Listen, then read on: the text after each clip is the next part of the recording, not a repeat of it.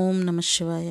Hi పిల్లలు, మనం last ఎపిసోడ్లో రాముడు తనకున్న సమస్త ఐశ్వర్యం అంతా కూడా బ్రాహ్మణులకి, తన దగ్గరికి వచ్చిన వాళ్ళకి, పేదవాళ్ళకి అందరికీ దాన ధర్మాలు చేసేసి ఇంకా ఫైనల్గా గుడ్ బై చెప్పడానికి దశరథ మహారాజు భవనం దగ్గరికి వెళ్ళాడు అన్నంతవరకు విన్నాం కదా. ఇప్పుడు సుమంత్రుడి దగ్గరికి వెళ్ళి నేను వచ్చానన్న విషయాన్ని మహారాజుకి చెప్పండి అని చెప్పాడు.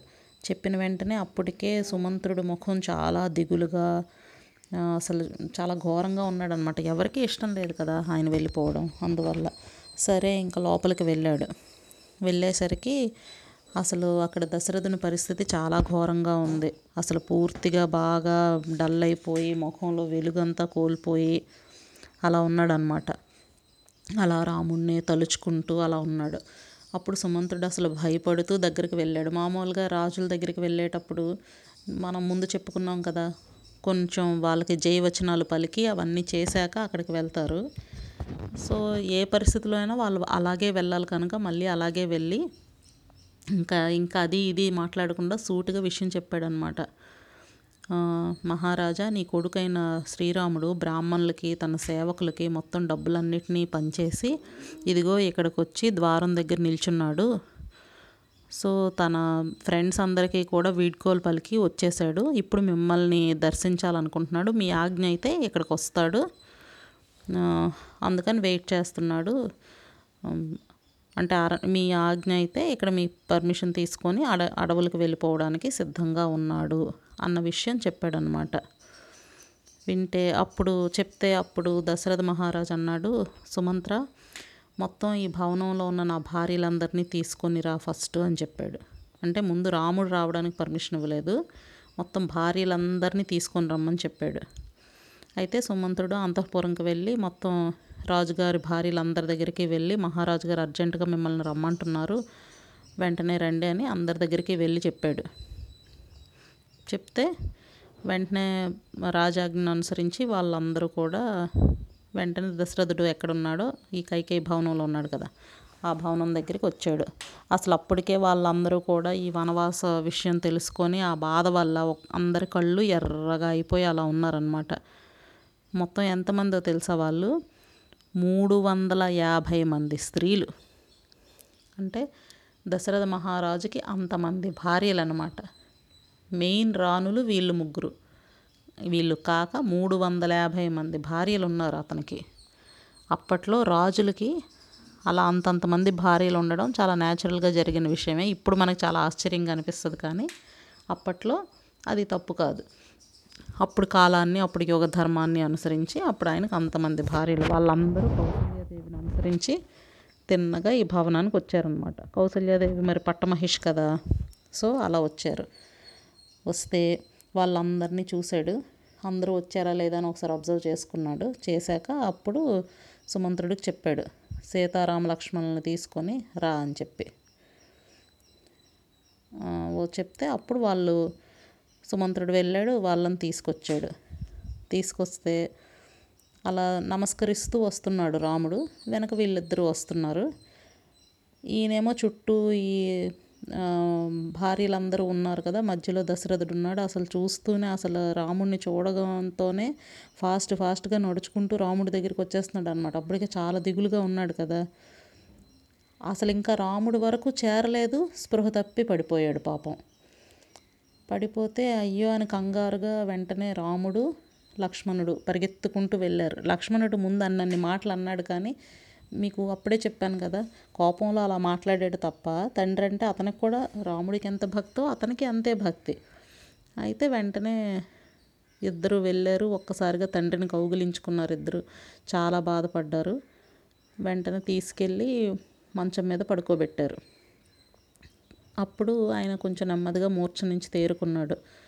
అప్పుడు రాముడు అన్నాడు, మహారాజా మీరు మా అందరికీ ప్రభువులు, అందుకే నేను మీకు చెప్తున్నాను, నేను దండకారణ్యానికి వెళ్తున్నాను కాబట్టి మీ చల్లని చేతులతో నాకు దీవించండి, అందుకు నేను మీ దగ్గర పర్మిషన్ కోసం వచ్చాను. లక్ష్మణుడు సీత కూడా నాతో పాటు వస్తున్నారు, వాళ్ళకి ఎంత వద్దని చెప్పినా వాళ్ళు వినటం లేదు, కాబట్టి వాళ్ళకు కూడా మీరు పర్మిషన్ ఇవ్వండి. మరి ప్రభువు అందరికీ ప్రభువే కదా, కాబట్టి అతనే పర్మిషన్ ఇవ్వాలి. సో మా ముగ్గురికి వనవాసానికి వెళ్ళడానికి మీరు అసలు విచారం అనేది ఏమీ లేకుండా చక్కగా ప్రశాంత మనసుతో ఉండి మాకు పర్మిషన్ ఇవ్వండి, మీరు ఇలా యాడ్ అవ్వడం అనేది కరెక్ట్ కాదు అని చెప్పాడు. ఏమాత్రం అసలు కొంచెం కూడా తొట్టుపాటు అనేది లేకుండా చెప్తున్నాడు రాముడు. అయ్యో వెళ్ళిపోతున్నా అన్న మాట కూడా అనట్లేదు. అప్పుడు దశరథుడు అన్నాడు, రామ, నేను కైకేయికి ఇచ్చిన వరం వల్ల మోసపోయాను, కాబట్టి నువ్వు నన్ను బంధించి నువ్వే స్వయంగా ఈ రాజ్యాన్ని తీసుకో అని అంటున్నాడు. ఇప్పుడు ఆయన ఇవ్వకూడదు కదా, ఆయన మాట ప్రకారం ఆయన ఇవ్వకూడదు, కానీ రాముడు రాజుగా అవ్వాలనుకున్నవాడు యుద్ధం చేసి రాజ్యాన్ని తీసుకోవడం అనేది కూడా ధర్మమే కదా. సో ఇప్పుడు రాముడు ధర్మం తప్పినట్టు కాదు కదా అలా అనుకుంటే. అదే మాట మరి లక్ష్మణుడు కూడా చెప్పాడు కదా. ఇప్పుడు దశరథుడు కూడా అదే మాట అంటున్నాడు, నన్ను బంధించి నువ్వు అప్పుడు నువ్వు రాజ్యాన్ని తీసుకో అని చెప్పాడు. అప్పుడు రాముడు తండ్రి దగ్గర ఇలా నమస్కరిస్తూ ఇలా అంటున్నాడు, మహారాజా, ఎన్ని సంవత్సరాల పాటైనా ఈ రాజ్యానికి మీరే పాలకులు. మీరు ఇప్పుడు అడిగిన దాన్ని నేను కాదంటున్నా, ఈ రాజ్యానికి మీరే రాజు ఎప్పటికైనా సరే. నేను అడవుల్లో ఉంటాను, 14 సంవత్సరాలు ఎంతసేపు నేను హ్యాపీగా అక్కడ వనాల్లో విహరిస్తూ చక్కగా గడిపేసి 14 ఏళ్ళు అవ్వగానే మీ దగ్గరికి వచ్చేసి మీ పాదాలు చెంత చేరి హాయిగా మీకు సేవ చేసుకొని ఉంటాను అని చెప్పాడు అనమాట. ఇంతకుముందు మీరు అబ్జర్వ్ చేయండి, సీతాదేవికి ఏం చెప్పాడు, అడవుల్లో ఉండటం అంత ఈజీ కాదు, అక్కడున్న కష్టాలన్నీ చెప్పాడు, లిస్ట్ అంతా చదివాడు కదా. కానీ తండ్రి దగ్గరికి వచ్చి ఎలా అంటున్నాడంటే, ఇతను వెళ్ళి కష్టపడతాడంటే వాళ్ళు బాధపడతారు కనుక అచ్చచ్చ అది పెద్ద కష్టమే కాదు అని చెప్పి తండ్రికి నచ్చ చెప్తున్నాడు. అందుకు వినండి, వనాల్లో ఏముంది నాన్న, చక్కగా మంచి పర్వతాలు పక్షులు అన్నీ ఉంటాయి, హ్యాపీగా తిరుగుతూ ఉంటాం, ముగ్గురం సంతోషంగా గడిపేస్తాం, అక్కడ అయిపోయిన వెంటనే మళ్ళీ మీ దగ్గరికి వచ్చేస్తాం, జస్ట్ 14 ఏళ్ళు ఎంతసేపు అని చెప్పాడు. అయితే చెప్తే ఇంకా ఆయనకు అర్థమైపోయింది ఇంకెలాగనో ఈ నాగడు అని. అందుకు సరే రామ, వెళ్ళిరా నువ్వు హ్యాపీగా, నీ ప్రయాణం చక్కగా సుఖంగా జరగాలి, అరణ్యంలో నీకు ఏ జంతువు వల్ల కానీ లేదా ఇంకెవరి వల్ల కానీ ఎలాంటి ప్రమాదం కలగకూడదు ఇలా ఆశీర్వదించాడు. కాకపోతే నువ్వు వెళ్ళాలనుకుంటున్నావు కదా, నీ సంకల్పాన్ని నేను ఎలాగూ మార్చలేను, కాకపోతే ఈ ఒక్కరోజు గడుపు, నేను మీ అమ్మ నువ్వు హ్యాపీగా మీతో స్పెండ్ చేస్తాం మేము, ఈ ఒక్కరోజు ఉండి రేపు పొద్దున్నే వెళ్ళిపో అని చెప్పాడు. అది పెద్ద తప్పైన విషయమేం కాదు కదా, ఎలాగో అడవులకు వెళ్ళిపోతున్నాడు, ఈ ఒక్కరోజు మనతో గడపమని అడిగాడు, అందులో తప్పు లేదు కదా. అయితే అప్పుడు రాముడు ఏమన్నాడంటే, తండ్రి, ఒక్కరోజని నువ్వు అడుగుతున్నావు, కానీ ఇప్పుడు ఈ భోగాలు ఇవన్నిటి మీద మళ్ళీ నేను మనసు నాకు కలిగిందనుకో, మళ్ళీ రేపు వెళ్ళాలన్నా నాకు అంతే కష్టంగా ఉంటుంది కదా. ఇప్పుడు ఎలాగో మేము వెళ్ళాలని డిసైడ్ అయిపోయాం, నీ మాట నేను నో అంటున్నానని నువ్వు తప్పుగా అనుకోకు, కానీ నాకేమీ ఈ భోగాలు ఇవన్నీ చూడాలని అనుభవించాలని కోరిక ఏమీ లేదు, నీ ఆజ్ఞను పాలించడం కన్నా నాకు ఇంకో విషయం మీద ఆసక్తి లేదు, కాబట్టి నేను ఈరోజే వెళ్ళిపోతాను. మీరు ఆలోచించండి, మనసును కంట్రోల్ చేసుకోవడం చాలా కష్టమైన విషయం. ఇవి మీకు ఎప్పుడు బాగా తెలుస్తాయంటే, హాస్టల్కి వెళ్ళాల్సి వచ్చిందనుకో, రేపటి నుంచి కాలేజ్ స్టార్ట్ అయిపోతుంది, సో ఈరోజు వెళ్ళిపోవాలి స్కూల్ కానీ కాలేజ్ కానీ అంటే, సరే ఈ ఒక్కరోజు ఉండిపోయి రేపు వెళ్తే ఏమైపోయింది అని అనిపించింది అనుకో, ఆ ఒక్కరోజు ఉన్న నిమిషం ఆనందంగా అనిపిస్తుంది, ఒక గంట ఆనందంగా అనిపిస్తుంది, మళ్ళీ తర్వాత నుంచి రేపు వెళ్ళాలి రేపు వెళ్ళాలి రేపు వెళ్ళాలి ఈ దిగులే ఎక్కువగా ఉంటుంది మనకి కదా. సో ఎలాగూ వెళ్ళక తప్పదు అనుకున్న విషయాన్ని ఊరికే పోస్ట్పోన్ చేసుకుంటూ ఉండడం వల్ల ఉపయోగం లేదు. అదే విషయం ఇప్పుడు రాముడు చెప్తున్నాడు, నాకు ఎలాగూ ఈ భోగాల మీద దేని మీద ఎలాంటి ఆసక్తి లేదు, ఇప్పుడు నేను పట్టాభిషిక్తుడిని అవ్వాలనుకున్నానంటే మీరు ఆజ్ఞాపించారు కాబట్టి నేను అవ్వాలనుకున్నాను, ఇప్పుడు అడవులకు వెళ్తున్నానంటే మీరు ఆజ్ఞాపించారు కాబట్టి నేను వెళ్తున్నాను, అంతేగాని నాకంటూ స్వయంగా ఎలాంటి కోరికలు లేవు అని చెప్పాడు, కాబట్టి ఒక్కరోజు ఉండడం వల్ల ఉపయోగం లేదు అని.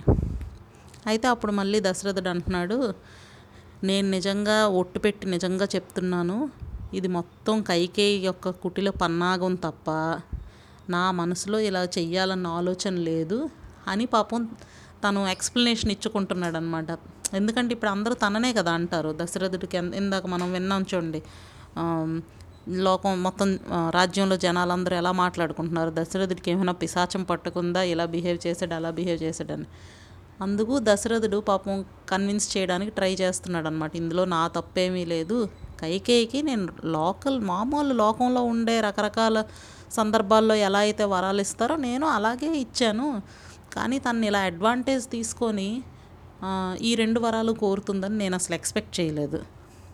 తను అలా అడగటం వల్ల నేను ఇప్పుడు మాట ఇచ్చాను కాబట్టి ఆ మాట నుంచి బయటికి రాలేక అలాంటి పరిస్థితుల్లో నేను చిక్కుకుపోయాను తప్ప ఇందులో నా తప్పు ఏమాత్రం లేదు అని మళ్ళీ అంతా చెప్పాడనమాట. చెప్తే రాముడు అన్నాడు, మీరు అలాంటివి ఏమి బాధపడకండి తండ్రి, ఎందుకంటే ఆమె కోరుకుంది, అందులో తప్పేమీ లేదు, నేను కూడా వెళ్తానని ఆవిడికి చెప్పేశాను, దానిలో నాకు బాధ లేదు. సో ఈ విషయం గురించి మనం ఇంకా ఇన్నిసార్లు డిస్కస్ చేసుకోవడం కూడా అనవసరం, ఎలాగూ మేము వెళ్ళక తప్పదు, భరతుడు చక్కగా ఈ రాజ్యాన్ని పాలించని సంతోషంగా ఉండండి, నేను 14 ఏళ్ళు అవ్వగానే వచ్చేస్తాను. ఇదే విషయం చెప్తున్నాడు అనమాట. ఎట్టి పరిస్థితుల్లోని ఆయన ఎవరిని తిట్టుకోవట్లేదు, నేను ఈ ఊరు వదిలి వెళ్ళిపోతున్నాను ఏమాత్రం బాధ కూడా పడట్లేదు. సో అయోధ్య నగరాన్ని కోసల రాజ్యాన్ని చక్కగా భరతుడు పాలించాలి, అంతా మంచిగా ఉండాలి, అందరూ సంతోషంగా ఉండాలి, ఇలా చెప్తున్నాడు రాముడు. అయితే ఇతను మళ్ళీ కూడా అలా కళ్ళు తిరిగి మళ్ళీ పడిపోయాడు అనమాట. ఆ బాధ తట్టుకోలేక ఇంకెళ్ళిపోతాను అంటున్నాడు కదా, ఆ బాధ తట్టుకోలేక మళ్ళీ కళ్ళు తిరిగి పడిపోయాడు. అంటే ఎలాగా రాముడిని గట్టిగా కౌగిలించుకొని రామ రామ అంటూ అలా కళ్ళు తిరిగి పడిపోయాడు. ఒక్కసారి పడిపోయిన వెంటనే అక్కడ ఉన్న రాణులందరూ ఎక్సెప్ట్ కైకేయి మొత్తం అందరూ బోరుని ఏడవడం మొదలుపెట్టారనమాట. ఏంటి అసలు మహారాజు అలా పడిపోవడం, నిన్నటి నుంచి ఆ రాత్రి నుంచి అవన్నీ జరుగుతున్నాయి, కానీ వీళ్ళెవరూ చూడలేదు కదా, ఇప్పుడే లైవ్లో చూడడం. ఏమైందో, కళ్ళు తిరిగే పడిపోయాడో చనిపోయాడో వాళ్ళకి తెలియదు కదా. సుమంత్రుడు ఉన్నాడు కదా, ఏడ్చి సుమంత్రుడు కళ్ళు తిరిగి పడిపోయాడు.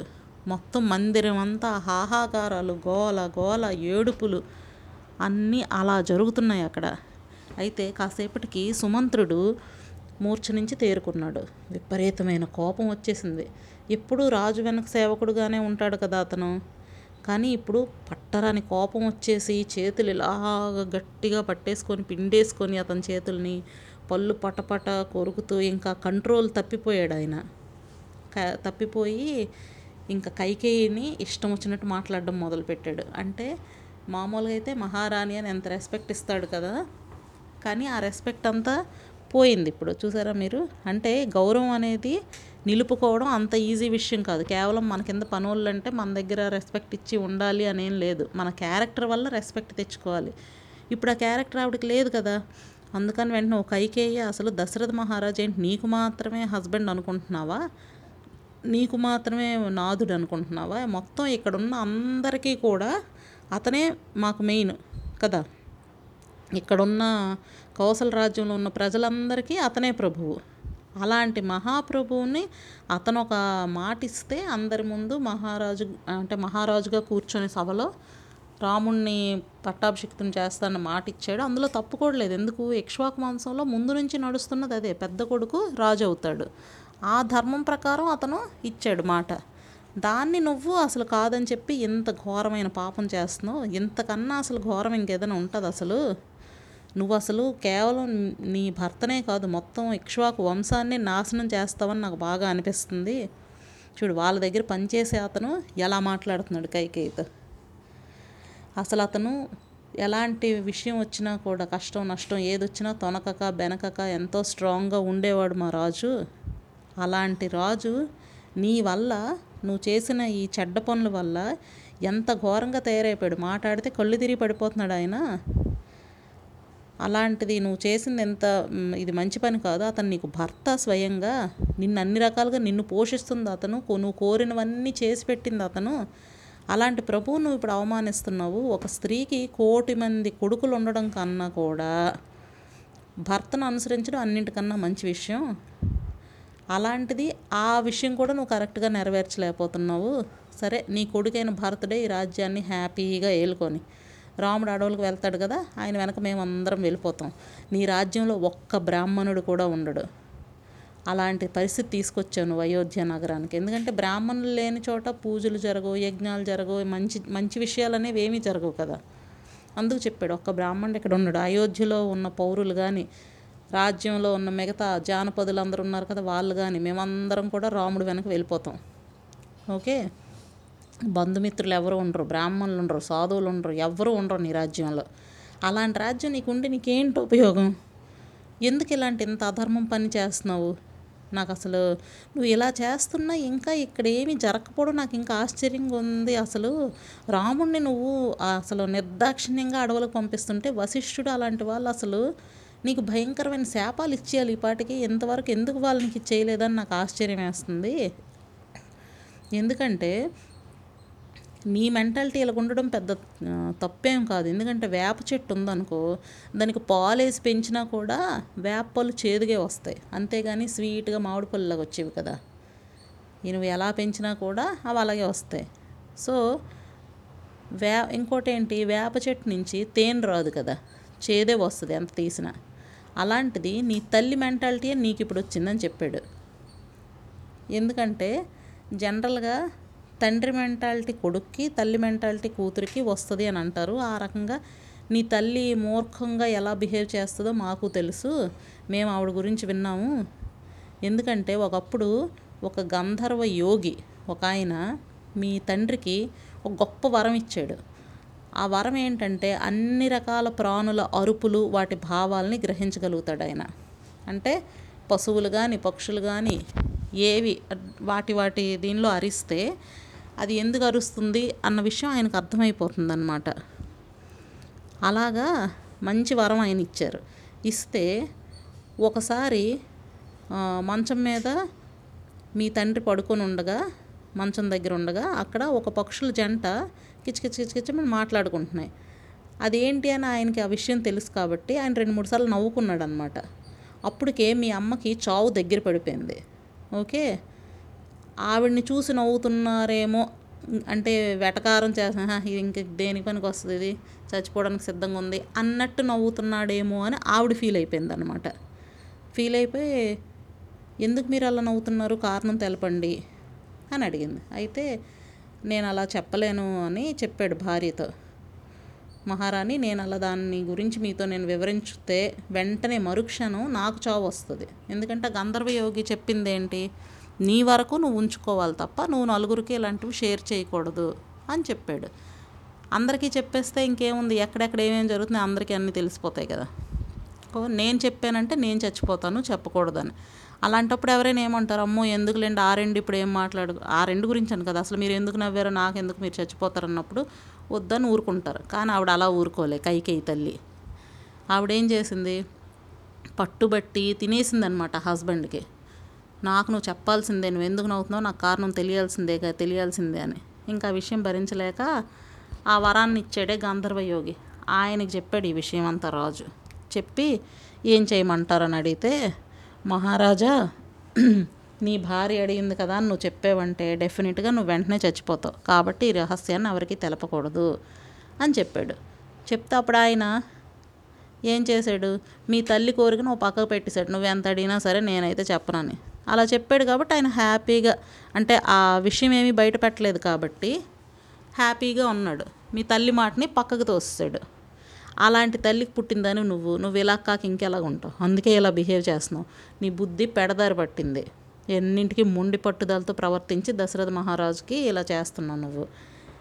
మీ నాన్న మీ అమ్మ మాట కాదన్నాడు కాబట్టి ఆయన హ్యాపీగా ఉన్నాడు. దశరథ మహారాజు ఆ పట్టుదల అంటే సత్యం, నేను సత్యం మీదే నిలబడాలి అన్న దీనివల్ల ఆయన నీకు ఇచ్చిన మాటను నేను కాదనలేకపోతున్నాడు ఆయన, అందువల్లే నీ ఆటలన్నీ సాగుతున్నాయి ఇక్కడ అని అన్నాడు అనమాట. అసలు ఎంతమంది ఏడుస్తున్నారు, ఇప్పటికైనా నువ్వు చెప్పిన మాట విని నీ పాప బుద్ధిని పక్కన పెట్టి ఇలాంటి చెడ్డ పనులన్నీ జరగకుండా ఆపు, శ్రీరాముడిని పట్టాభిషేకం చెయ్యి, చేస్తే హ్యాపీగా అందరికీ బాగుంటుంది, రాజ్యంలో అందరూ హ్యాపీగా ఉంటారు. ఇంతమందిని ఏడిపిస్తున్నావు నువ్వు, అసలు ఇది నీకు కరెక్టే కాదు, నువ్వు చేస్తున్న పని చాలా చాలా తప్పు అని ఈ టైప్లో మాట్లాడాడు. అసలు సుమంత్రుడు రాజు అక్కడే ఉన్నాడు, శ్రీరాముడు అక్కడే ఉన్నాడు, ఎంతమంది ముందు అంతఃపుర స్త్రీ అయిన కైకేయితో ఈ టైప్లో మాట్లాడాడు. కానీ కైకేయి మాత్రం ఏమాత్రం తొనక్కుండా బెనక్కుండా ఏమాత్రం ఫీల్ అవ్వకుండా చాలా హ్యాపీగా నిల్చొని ఉంది. అంతే, చిన్న డిఫరెన్స్ కూడా ఆవిడ మొహంలో రాలే. అవన్నీ విన్నాక దశరథ మహారాజుకి అర్థమైపోయింది ఈవిడ ఇంకా వేస్ట్ క్యాండిడేట్ అన్న డెసిషన్కి వచ్చేసాడు. ఏంటి ఇన్ని మాటలు ఒక సేవకుడితో అనిపించుకున్నా కూడా ఆవిడలో ఏమాత్రం చలనం లేదంటే ఇంకేముంది. సో ఇప్పుడు నెక్స్ట్ ఏం జరుగుతుంది అనేది మనం తర్వాత ఎపిసోడ్లో చూద్దాం, దశరథుడు ఇంకేమేమి మాట్లాడుతున్నాడని. ఓకేనా? బాయ్ పిల్లలు.